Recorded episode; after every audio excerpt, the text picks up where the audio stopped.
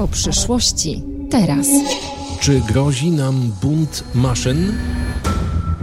Czy jesteśmy skazani na algorytmy? Kiedy sztuczna inteligencja zacznie wierzyć w Boga? Co pozostanie tylko dla ludzi?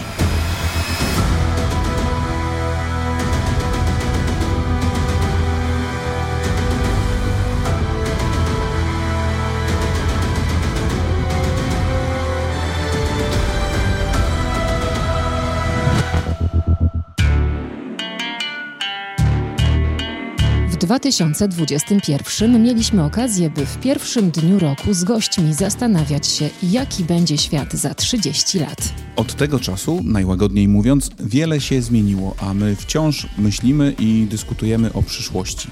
Dowiadując się o kolejnych dziedzinach, które zmieniają się pod wpływem technologii, postępu i udziału w tym sztucznej inteligencji, narodziło się ważne pytanie. Co w przyszłości będzie tylko dla ludzi, gdzie nie będzie aplikacji, która ma nam w czymś pomóc, programu, który zdejmie z nas kolejny ciężar i rozwiąże konkretny, globalny problem? Zapytaliśmy też o to naszych gości. Studiu spotkali się Profesor Anna Pytasz-Kołodziejczyk, historyczka, mediewistka z Uniwersytetu Warmińsko-Mazurskiego w Olsztynie. Ja się boję. Ja się tym bardziej obawiam przyszłości, bo ja znam przeszłość. Im dłużej zajmuję się historią, tym bardziej widzę powtarzalność pewnych procesów. Monika Stępień, literaturoznawczyni, kulturoznawczyni, menadżerka kultury. Już za 5 czy 6 lat moimi klientami wydawniczymi będą ludzie, którym rozdziały generowała sztuczna inteligencja, która im podpowiadała. Paweł Harajda, prezes Fundacji Więcej niż Jeziora, specjalista z branży nowych technologii. Bardzo często przejawia się w dyskusjach o technologii takie zdanie, że najmądrzejsi ludzie na świecie skupiają się na tym, jak serwować nam lepiej reklamy. Ksiądz dr Wojsław Czupryński, duszpasterz rodzin. Boję się może tego, że człowiek dla człowieka będzie coraz bardziej odległy. O kondycję naszego człowieczeństwa się boję.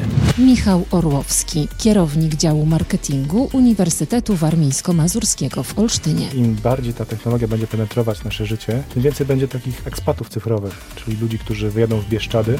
Aleksandra Brodowska, analityczka trendów. Pytanie, czy gdyby roboty, tak jak na filmach, zaczęły rozważać zgładzenie ludzkości, to czy my przypadkiem sobie na to nie zapracowaliśmy i czy może nie będzie dla nas wspaniała przysługa i dla naszej planety? Przy mikrofonach Przemysław Getka, dzień dobry. Małgorzata Sadowska, witamy. i Marek Lewiński, Serwus. Dzień dobry.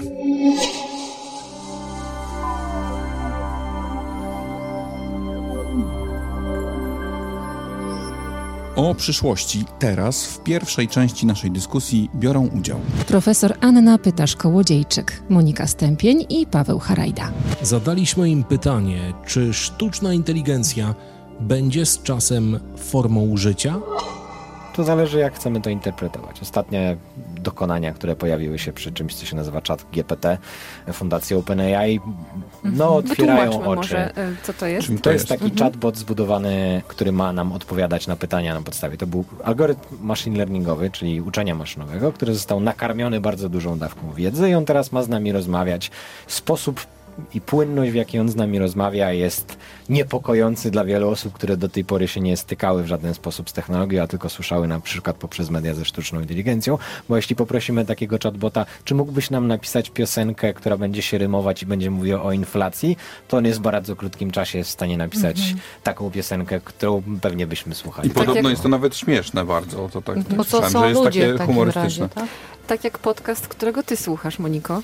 Tak, y, ja to tak nazywam podcastem, bo to jest trochę taki level e, futurystyczny, ale jest e, taka strona, na którą każdy może wejść. Ona się nazywa Infinity Conversation i tam dwie sztuczne inteligencje, które są stylizowane na filozofów w nieskończoność rozmawiają ze sobą. My wiemy, kiedy to się zaczęło, bo one po prostu zostały osadzone w, na serwerze, ale cały czas trwają nieustannie dyskusje pomiędzy tymi dwiema osobami, jednostkami, tworami, tak ciężko określić. One są bardzo specyfikowane.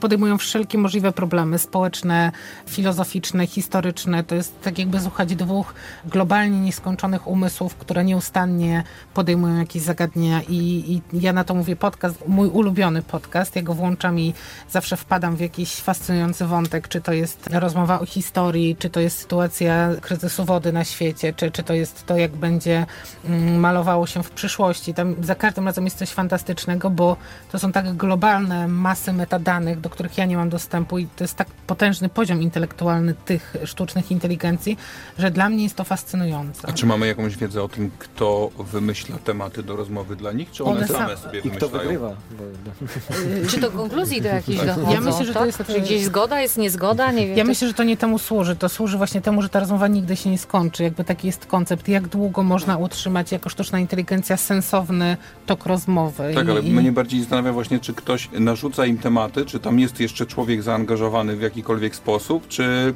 one po prostu same sobie wymyślają tematy na podstawie tego, co tam w newsfeedach się akurat przelewa. Myślę, że był ten tak zwany z filozofii pierwszy poruszyciel i to Arche, które jakby wrzuciło pierwszy wątek rozmowy i toczy się zupełnie Ale samoistnie. to jest czy przerażające. Mnie się to podoba, a ja jestem przerażona. Jest to dla mnie fascynujące. Szczerze Państwu powiem, no tak zaczynam, bo pierwszy raz słyszę od Pani o tym i tak zaczynam myśleć o tym, jak ja bym się y, w tym czuła wszystkim, no nawet nie słuchając, tylko świadomość tego, do czego to doprowadzi, tak?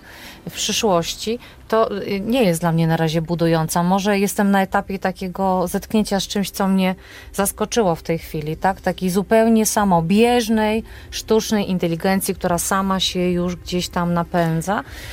To ja nie wiem, czy mi się to podoba na dziś. Pani profesor, ale gdyby pani miała możliwość porozmawiania z wytworem sztucznej inteligencji, który by się nazywał Mikołaj Kopernik. miałby- Nie daje mi to żadnej satysfakcji. Nie? absolutnie. Muszę Państwu powiedzieć, że nie.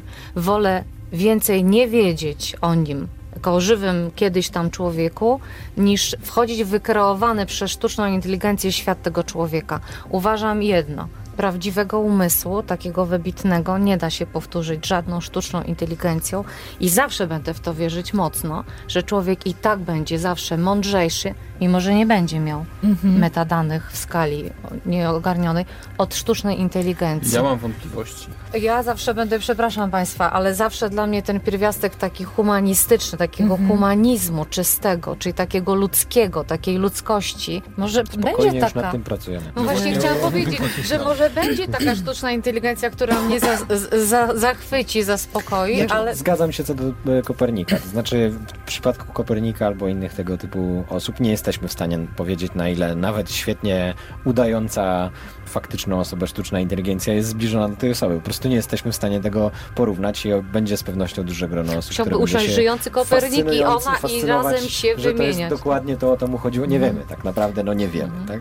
Tylko, Więc że ja jakby- od y, średnio 17 lat wgrywam w moje telefony informacje o sobie. No, 24 godziny na dobę, więc prawdopodobieństwo odtworzenia mnie za 30 lat jest dużo większe. ale to jest taki cel? Y, nie, ja tak y, tutaj fantazuję.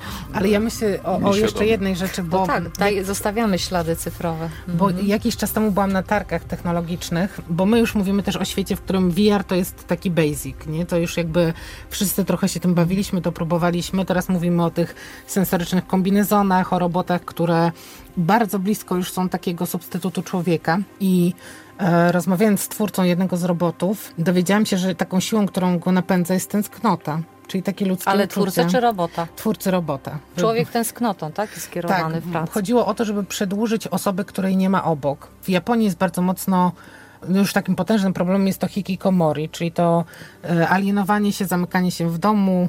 Czasem mówi się, że dziecko popełniło samobójstwo albo zniknęło, wyjechało i tak dalej, bo nie spełnia jakichś norm, które znowu kapitalizm czy pędzący świat na, napędza. Więc, no tak powiem roboczo, dzieciaki alienują się, zamykają się w domu w świecie cyfrowym, mają cyfrowe relacje, mają wiary, mają e, kombinezony, dzięki którym czują lub nie mają ich, rozmawiają i to jest substytutem. I ten moment świata fizycznego, w którym my funkcjonujemy, który został przekroczony i, i gdzieś tam wyparł bardzo często masy wrażliwych ludzi, introwertycznych. No kapitalizm lubi głośnych, szalonych, ekstrawertyków, super wydajnych, nieustannie głodnych, chcących kupować, ale cała masa przeciwieństwa, nie ludzie wpisuje, też gdzieś niestety. jest. Mhm. I oni też muszą znaleźć sobie ten świat. I teraz, jeżeli jestem taką jednostką, tak y, czysto hipotetycznie, która sobie nie radzi, która ma emocje, z którymi znowu sobie nie radzi, która potrzebuje przyjaciół, potrzebuje relacji intymnych, potrzebuje jednak tego bycia tą gromadną istotą i może wejść w idealny świat, który sobie wygeneruje, na który wpłynie. Czyli zakładam okulary, zakładam kombinezon, siadam na wygodnym fotelu, mam pełne sterowanie moim lepszym życiem, to to jest potężne miejsce, w którym ludzie zaczną po prostu mieszkać, tak, tak że tak to jest się osadzać. Matrix, tak, o którym pani mówi, no bo jak to na to patrzy, mnie to przeraża, naprawdę, autentycznie, bo użyjmy tej inteligencji, ja bardzo proszę, w takim celu, żebyśmy tych młodych ludzi, e, takich wyobcowanych czasami, jednak potrafili skupiać, ale na żywo, w realu, a nie wsadzać ich w te fotele i w te kombinezony. Na tym ktoś zarabia, proszę państwa, no ja tak to rozumiem. Tak, ale też musimy pamiętać o tym, że to nie jest dyskusja pod tytułem technologia kogoś oszu- oszukała i on nie wyszedł z domu. To jest o wiele większy problem społeczny związany Tak, z tym, jak tak, te tak, dzieciaki tam trafiły i jakie, zgoda. Jakiej pomocy powinny otrzymać, zanim oddadzą się technologii, bo nie będą, będą miały Właśnie lepsze to chodzi, alternatywy. wszystko prowadzi nas też do tej decyzji, że ja wybieram ucieczkę z tego świata fizycznego. Nie, to jest bardzo oczywiście skomplikowane, bo, bo Mm. na to wszystkie możliwe aspekty się y, nakładają łącznie z relacjami z ludźmi, z opieką psychiatryczną, z, z sytuacją w szkole, w pracy i tak dalej. Cała sieć konsekwencji prowadzi nas do tego, że w końcu wybieram ten w mojej już wtedy głowie idealny świat i ten fizyczny, on nie jest To nie, kąt hierarchizowany. jest to kuszący, proszę państwa, co tu dużo mówić, jeszcze młodego człowieka, który jest, gdzieś tam nie pasuje. Paweł, powiedz mi, w czym ty jesteś lepszy od algorytmu? Ja z tego powodu. niczym. e, nie, pytam o, pytam, pytam o to nie bez powodu, bo mm, jesteś twórcą czegoś takiego jak Olsztyn w skrócie, czyli robisz prasówkę mieszkańcom Olsztyna. Tym zabieganym, którzy nie mają czasu, robisz to, co próbują robić algorytmy, czyli na przykład wiadomości Google. Próbują e, wyselekcjonować nam treści, które nas będą interesować, a jednak z jakiegoś powodu ludzie wybierają to, co ty robisz. W czym ty jesteś lepszy od tego algorytmu? Myślę, że przede wszystkim musimy sobie postawić pytanie, e, kiedy to oceniamy, bo na, na dzisiejszą chwilę, jeśli oceniamy, to tak, część osób wybiera to, co ja robię, ale to nie znaczy, że ta część osób miała okazję korzystać z tamtego i czy wybrałaby moje, jeśli znałaby tamto. Ja buduję zaufanie i zasięg. To znaczy, Tak, ja korzystam z tego, co robi Paweł, dlatego ja że, powiedzieć, że- że go znam i wiem, kim on jest. Tak, i, i to jest tak, że jeśli będzie taka możliwość, abym mógł usprawnić sobie pracę przy budowaniu prasówki i streszczać przynajmniej część tych informacji, żeby to mi zajmowało mniej czasu, to pewnie będę do tego dążył, ale na chwilę obecną jeszcze nie było takiej możliwości, bo gdzieś zawsze było coś wytracane. Dla mnie celem jest zbudowanie jakiegoś źródła informacji i to ja porównuję i wykorzystuję technologię do tego mojego celu. A ten cel niestety bardzo często jest gdzieś tam zagubiony przy rozwijaniu czego innego. Więc jakby to, co ja mam, czyli jestem lepszy, to jest na chwilę obecną zaufanie. Trochę osób na przestrzeni lat zna mnie jako organizatora spotkań dla osób związanych z technologią i teraz, który teraz próbuje wykorzystać technologię do zrobienia czegoś bardziej w świecie mediów. Więc oni przychodzą dlatego, że pod każdą prasówką jest napisane przygotował Paweł Herajda, a nie dlatego, że zostało to wygenerowane i, i są to informacje na temat Olsztyna w innej galaktyce gdzieś tam daleko.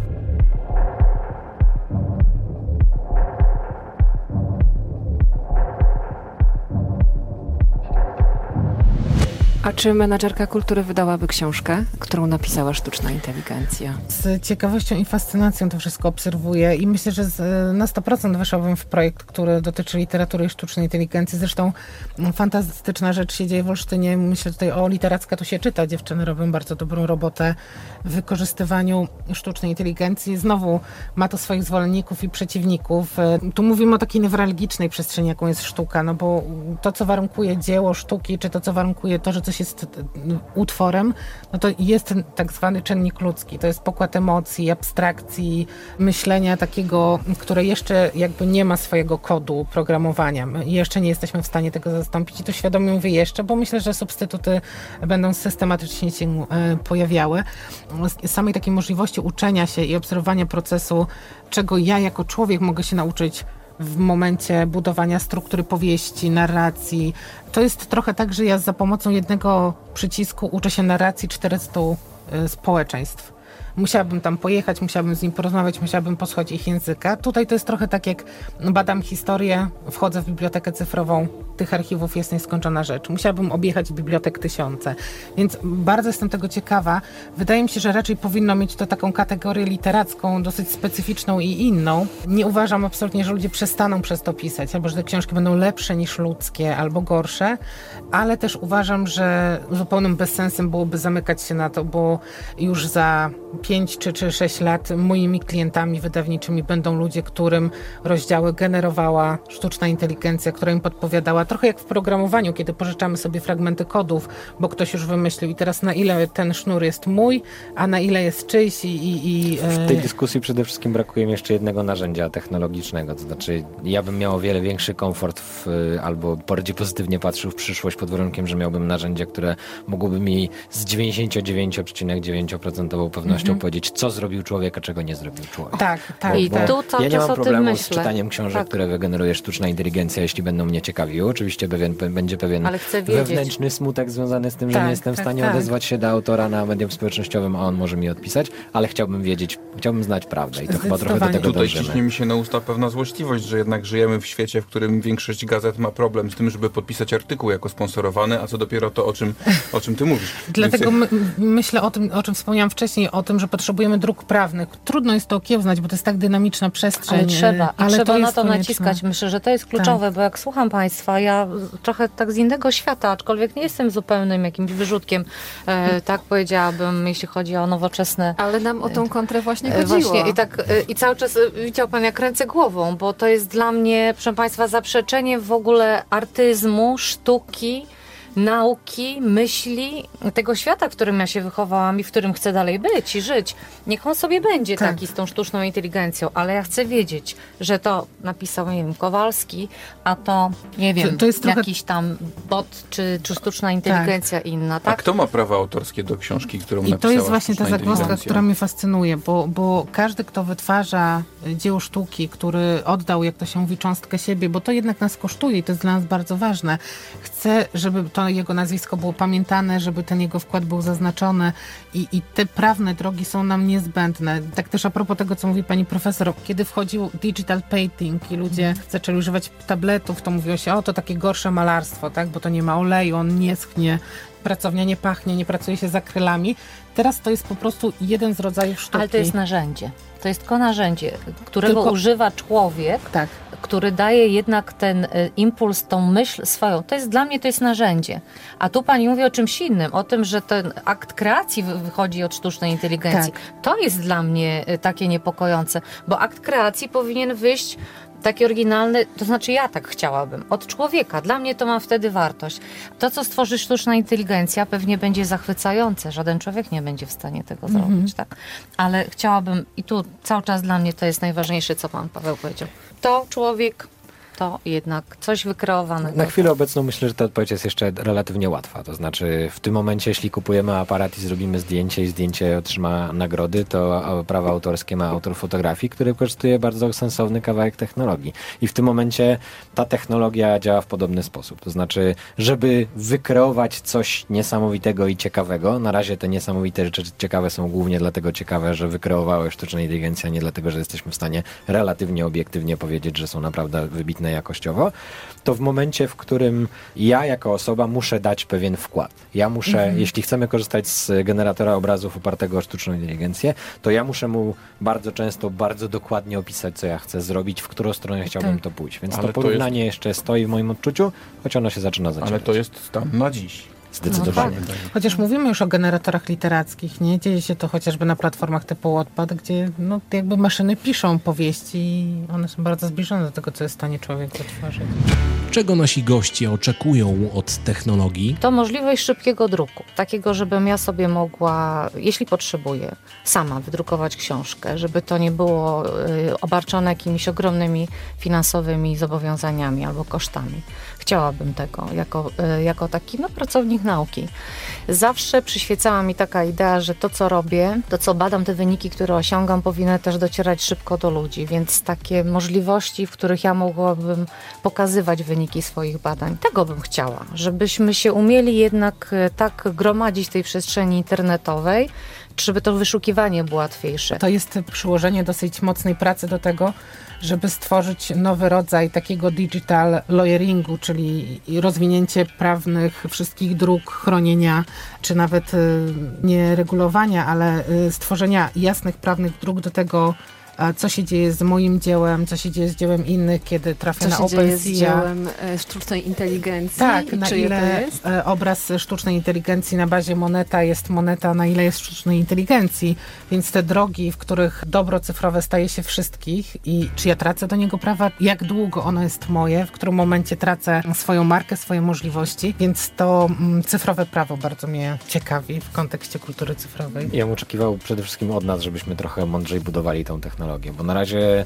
bardzo często przejawia się w dyskusjach o technologii takie zdanie, że najmądrzejsi ludzie na świecie skupiają się na tym, jak serwować nam lepiej reklamy i ta dystrybucja rozwiązań, które serwuje nam technologia jest bardzo nierównomierna w zakresie problemów, jakie na co dzień spotykamy. To, o czym rozmawiamy w zakresie tego, jak moglibyśmy skatalogować e, informacje dostępne albo jak moglibyśmy działać bardziej z kulturą i sztuką, to to są rzeczy, które pojawiają się, ale one nie do końca są w oczku ze względu na to, że biznesowo jest to dalsze posunięcie, a technologia technologia niestety jest rozwijana przede wszystkim przez tych, którzy mają pieniądze. No więc jakby ja bym sobie życzył tego, żebyśmy ją budowali w miejscach, gdzie ona może zrobić największe dobro, a nie tylko największe pieniądze. Goście naszej debaty profesor historii, specjalistka od średniowiecza Anna Pytasz-Kołodziejczyk, Monika Stępień, literaturoznawczyni, kulturoznawczyni i menadżerka kultury oraz Paweł Harajda, specjalista i popularyzator nowych technologii. Odpowiadają także na najważniejsze pytanie naszej audycji. Co w przyszłości pozostanie tylko dla ludzi? To jest trochę tak, że w momencie, kiedy każdy może wziąć telefon do ręki i zacząć kręcić film i nagle okazało się, że nie potrzebujemy studia ośmiu panów montażystów i trzech panów dźwiękowców milionów i, dolarów. i trzech milionów dolarów, to nagle okazało się, że powstały nowe formy. Więc to jest ta narracja, którą ja się dalej będę trzymał. To znaczy ta fajna, ta ciekawa kreacja, która wynika z naszych własnych doświadczeń, będzie powstawała cały czas przez ludzi, dla ludzi, pod warunkiem, że będziemy wiedzieli, kto zrobił co. Myślę, że na pewno dla ludzi będzie nieustannie wątpienie i kreowanie, bo sztuczna inteligencja nie będzie się wahać i doskonale będzie wiedziała, co chce zrobić. Dla nas ten proces będzie wiecznie żywy i, i ten e, aspekt emocji zawsze w nas zostanie. To jest chyba ta wartość, której właśnie wszyscy gdzieś tam razem w rozmowie bronimy i czujemy, bo taki, jak to się ładnie mówi, ta chemia w mózgu i te wszystkie emocje właśnie. będą nie do napisania. Ja cały czas y, jestem przekonana, że to, co będzie dla nas, to będziemy my sami, jeśli się uda nam to obronić. To, że będziemy my, ludzie jako gatunek, się ze sobą nadal komunikować, nie tylko siedzieć w tych skafandrach że zachowamy to, co dla nas jest bardzo cenne, z czego sobie nie zdajemy czasami sprawy, nawet natura. To wcale nie jest oczywiste, że to będzie trwało, prawda? Żyjemy w takich czasach, że możemy to wszystko zniszczyć. Od tak, jednym ruchem. I mam nadzieję, że to dla nas zostanie. Umiejętność takiej empatii, bo nie wiem na ile się sztuczna inteligencja y, będzie udawała empatyczna, współczująca, rozumiejąca, ale też taka błyskotliwość, że będziemy dalej twórczy razem ze sobą, że takie rozmowy, które będziemy toczyć, nie sztuczne, będą prowadziły do nawet nie, nie, nie wiem, jakich wynalazków, odkryć, ale do po prostu dobrych uczuć, dobrych wspomnień, bo co pamiętamy, proszę Państwa, tak naprawdę z życia? Wspaniałe chwile, momenty i ludzi w tych momentach. I ludzi, po prostu ludzi. I mam nadzieję, że sami dla siebie zostaniemy.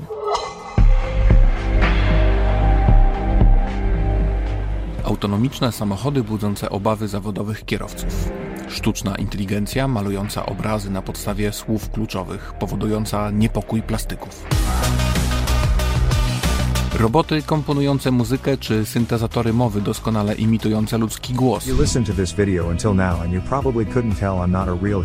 Ciężko jest znaleźć sferę aktywności człowieka niezagrożoną rozwojem technologii. Pierwszym oczywistym tropem może być duchowość.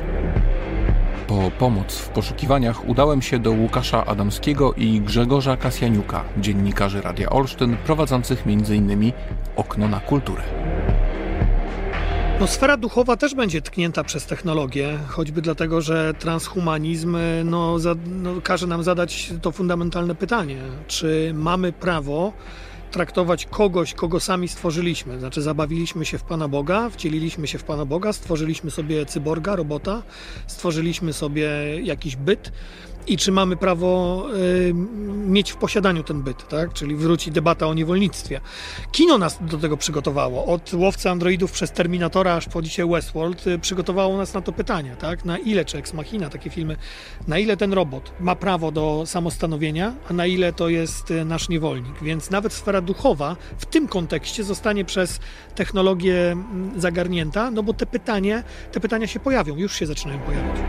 Nieco bardziej optymistycznie brzmi Grzegorz Kasjaniuk. Duchowość to jest mm, sfera, która nie zostanie zaczipowana w jakikolwiek sposób, bo nie można czegoś, co niewidzialne, zaczipować. Tak jak mamy spojrzenie, pomiędzy naszymi oczami znajduje się jakaś przestrzeń. Jaka to jest przestrzeń? To są fale e, połączenia telefonicznego, internetowego, Wi-Fi. Co tutaj jest? To jest coś niewidocznego i rzeczywiście trudno to ogarnąć, ale faktycznie, jeżeli chodzi o kwestie przestrzeni popkultury, to faktycznie widzimy, że technologie tworzą takie e, warianty, tworzą wizję przyszłości i być może jest taka zachęta, żeby tę duchowość stłamsić i w jakiś sposób poddać cyfryzacji, a tego zrobić nie można. I zawsze, niezależnie od religii, człowiek będzie dążył, żeby mieć, tę, mieć to miejsce e, wolne, żeby była ta przestrzeń nieskażona, właśnie duchowa.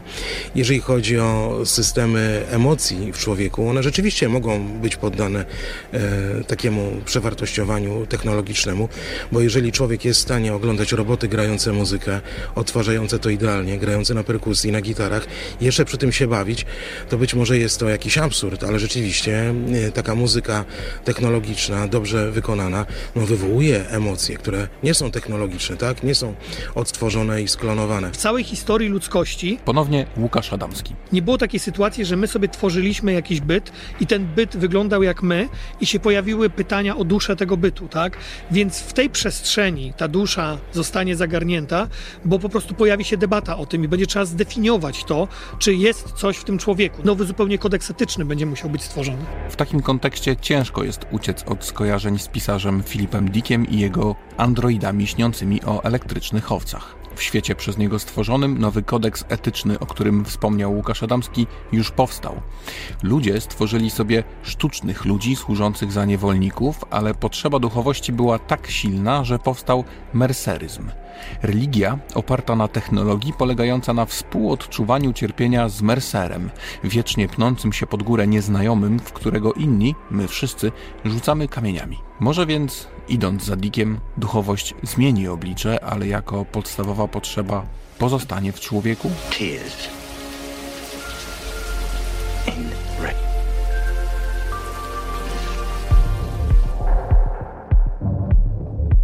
Do rozmowy o przyszłości zaprosiliśmy także Aleksandrę Brodowską, analityczkę trendów, księdza doktora Wojsława Czupryńskiego, duszpasterza rodzin oraz Michała Orłowskiego, kierownika działu marketingu Uniwersytetu Warmińsko-Mazurskiego w Olsztynie. Przyszłość daje nam perspektywę rozwoju, ale też przyszłość przed nami rysuje taką wielką niewiadomą, bo rozwiążemy jedne problemy, a pojawią się drugie. Ale ja czekam, jestem pozytywnie nastawiony do przyszłości. Oczywiście gdzieś tam z tyłu głowy mam to, że jedne problemy rozwiążemy, pojawią się drugie. Ksiądz to nawet jeszcze patrzy daleko dalej, tak? w perspektywie wieczności. Odpowiedź y, moja y, służbowa i prywatna jest taka sama. W zasadzie nie powinienem się bać. To znaczy boję się tego, jak, jak będzie y, wyglądała moja starość na przykład, czy nie będę obciążeniem dla innych. Boję się tego, co się teraz na naszych oczach dzieje, że się coraz bardziej oddalamy od siebie, bo te technologie sprawiają, że się wikłamy bardzo mocno w różnego rodzaju życie związane właśnie z tym wszystkim, co nam oferują te współczesne technologie. Boję się może tego, że człowiek dla człowieka będzie coraz bardziej odległy.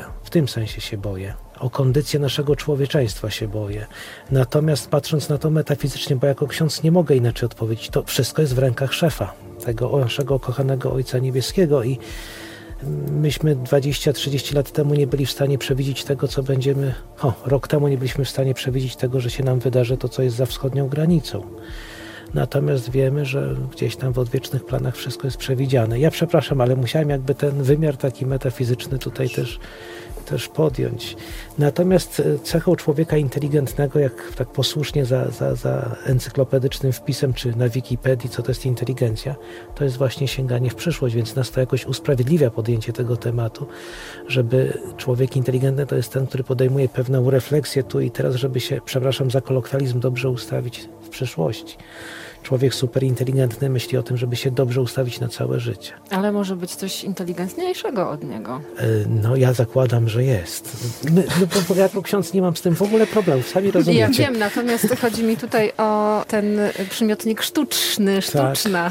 Tak, sztuczna inteligencja, czy nam się to wszystko nie, nie wymknie spod kontroli, jak to mówimy. Nie wiem, czy się boję, na pewno czuję się niepewna, bo trochę nie wiemy, co nas czeka. Niby widzimy, niby obserwujemy trendy, yy, śledzimy różne analizy, czy to oparte o mądre modele, czy po prostu widzi mi się ale jednak e, czuję się optymistką w tym zakresie. Może dlatego, że po prostu jeszcze kawał życia przede mną, więc bardzo pesymistyczne byłoby się obawiać. I e, umartwiać. tak, dlatego jestem optymistycznie nastawiona. No przyszłość jest nieunikniona. Nie wiem, czy jest sens napawać się lękiem przed nią, czy po prostu czekać, co nadejdzie i wtedy reagować tak, żebyśmy byli szczęśliwi. A czego oczekują Państwo od e, postępu technologicznego, od tego również, jak będzie rozwijała się sztuczna inteligencja w odniesieniu do dziedzin Wam najbliższych z uwzględnieniem życzeń i potrzeb. Oczywiście sztuczna inteligencja potrafi ułatwiać tę pracę. Właściwie teraz ostatnio mamy taki duży przełom, tak, związany z kwestią całej firmy OpenAI, choćby takimi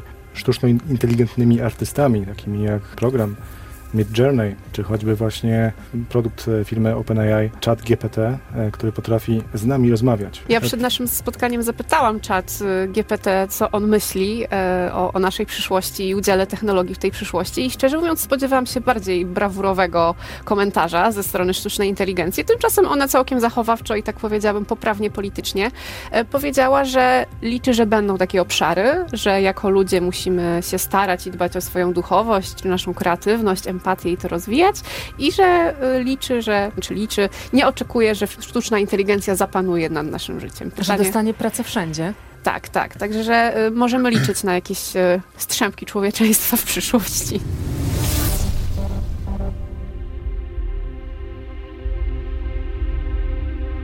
O przyszłości i o tym, co zostanie tylko dla człowieka. Rozmawiamy z Aleksandrą Brodowską, analityczką trendów, księdzem doktorem Wojsławem Czupryńskim oraz Michałem Orłowskim, zajmującym się marketingiem na UWM-ie. Zadałem księdzu pytanie dotyczące ewentualnego nowego kodeksu etycznego dla jakiegoś tworu, który zdecyduje, że chce o sobie samostanowić. Myślę tu o sztucznej inteligencji, androidach. Co odpowiedziałby na to Kościół?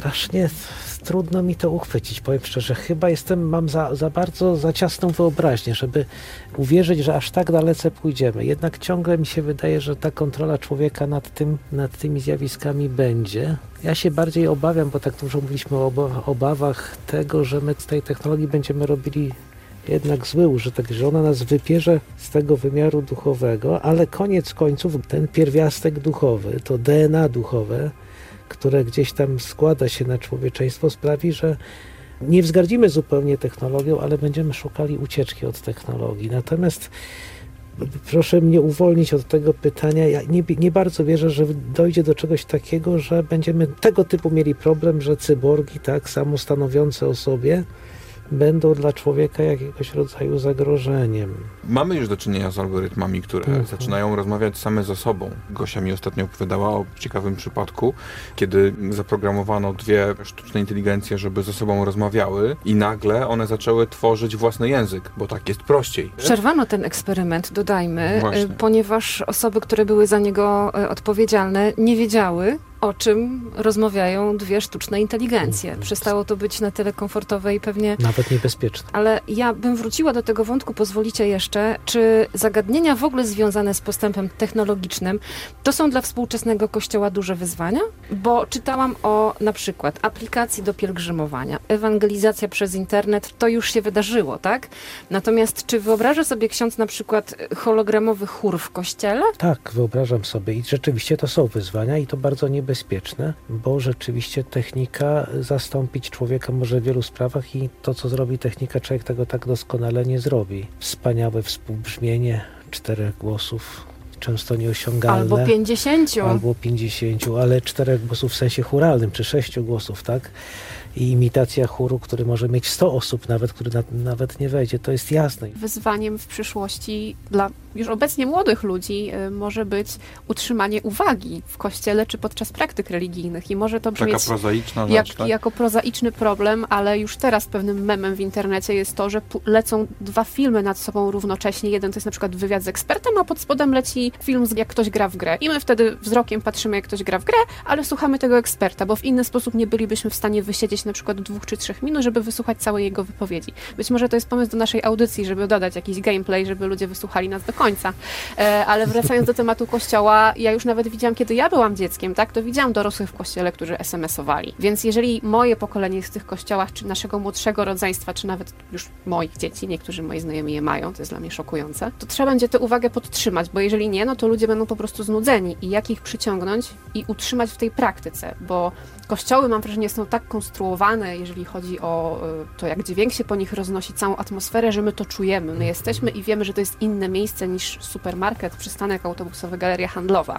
Tylko pytanie, czy przebodźcowane pokolenia też będą w stanie wyłapać te akcenty?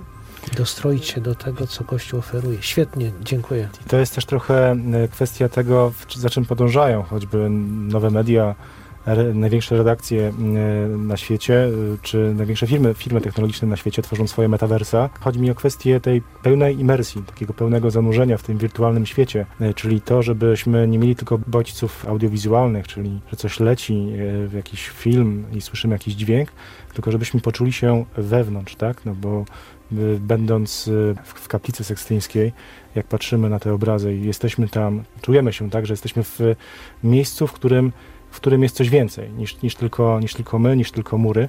Ale to też jest e, ciekawe, o czym wcześniej ksiądz mówił i e, tego, co słyszeliśmy a propos e, waszych kolegów z radia. My postrzegamy sztuczną inteligencję jako coś, co jest mm, doskonałe, coś, co się nie myli, tak? No, skoro jest zaprogramowane, skoro ten program działa, funkcjonuje, to znaczy, że on jest dobry, tak? Natomiast filmy, już od dawna filmy, hollywoodzkie filmy przyzwyczaiły nas do tego, że jeżeli dany efekt specjalny czy grafika komputerowa jest idealna, to ona jest nierealna. Jest e, taki trend e, właśnie w grafice 3D albo w ogóle, w, jeżeli chodzi o sztuczną inteligencję, dążenia do fotorealizmu. I ten fotorealizm wiąże się z tym, że autor grafiki 3D dodaje niedoskonałości do perfekcyjnego dzieła, tak aby one były bardziej zbliżone do, do tego, do, do czego jesteśmy bardziej przyzwyczajeni.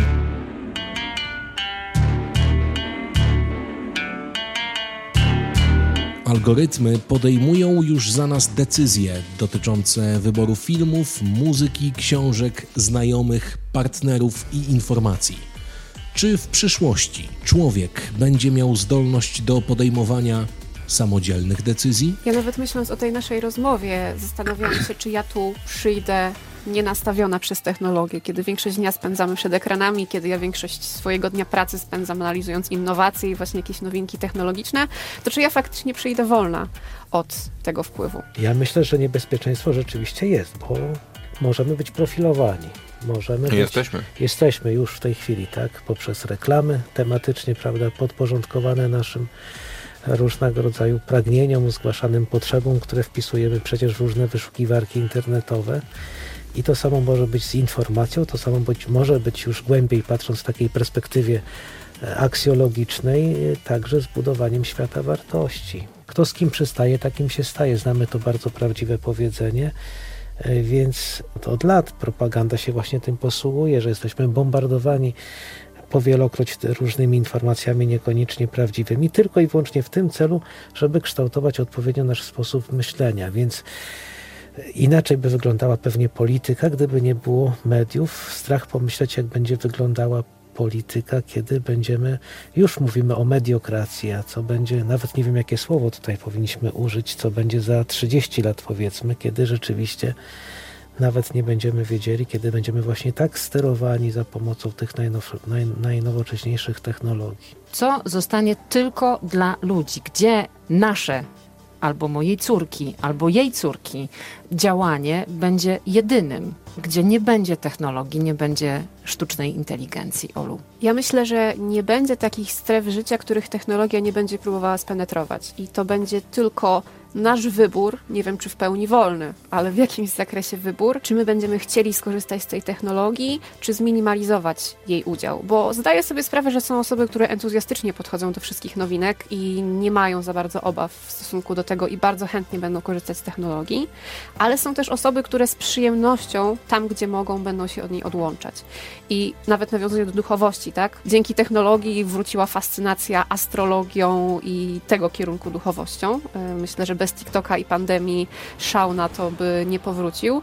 Z drugiej strony w trakcie pandemii e, muzułmanie mogli odbyć e, coroczną pielgrzymkę, dzięki czemu ona była tańsza i po prostu wykonalna, dlatego mogli spełnić swój religijny obowiązek. Dlatego myślę, że, że to są dobre i złe strony i to sami będziemy mogli ocenić, czy chcemy właśnie spełniać się jako ludzie analogowo, czy w, przy wykorzystaniu technologii. To, co może pozostać dla człowieka, to będzie raczej sfera chęci rozwoju, chęci dbania o, o swoją przyszłość, bo, bo, bo, absolutnie się zgadzam, że, że ta technologia będzie próbowała e, spenetrować każdą część naszego życia w mniejszym lub większym stopniu, a nam zostanie zastanawianie się o, o tym, e, czy ten duch w maszynie jest, funkcjonuje i, i czy on tam będzie, czy nie. Ale też myślę, że im bardziej ta technologia będzie penetrować nasze życie, tym więcej będzie takich e, ekspatów cyfrowych, czyli ludzi, którzy wyjadą w Bieszczady, bo, bo ta technologia będzie ich przerastać, tak? A może się okazać tak, Może że... dla nich też powstanie produkt technologiczny. Ale prawdopodobnie wyjadą korzystając z map Google'a, bukując no autostrady przez smartfona. A, a, a, potem, a potem się okaże, że jak są już na miejscu i nie ma zasięgu internetu, to wracą do, wrócą do Warszawy albo do, do jakiegoś innego większego miasta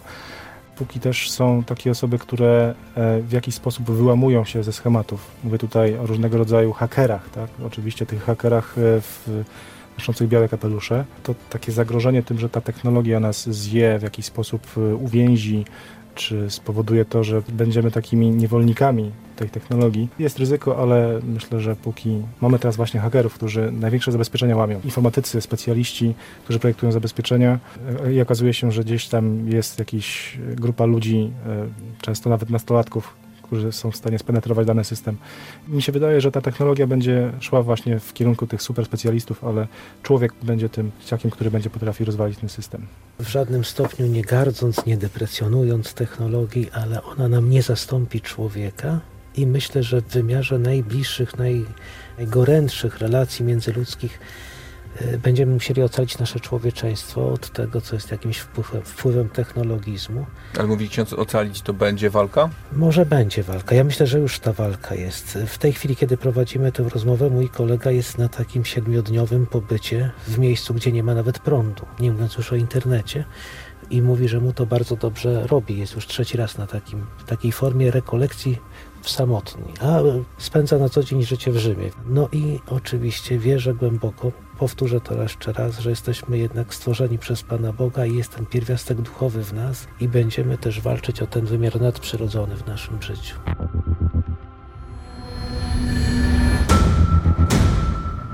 Czy człowiek i sztuczna inteligencja są sobie równi?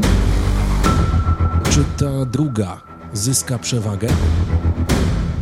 Nad tym zastanawiać się można długo, oby jednak nie spóźnić się z wnioskami, a przede wszystkim z działaniem, by w przyszłości mieć coś tylko dla siebie. Dziękujemy Państwu za uwagę. Małgorzata Sadowska, Przemysław Getka i Marek Lewiński. Kłaniamy się tymczasem.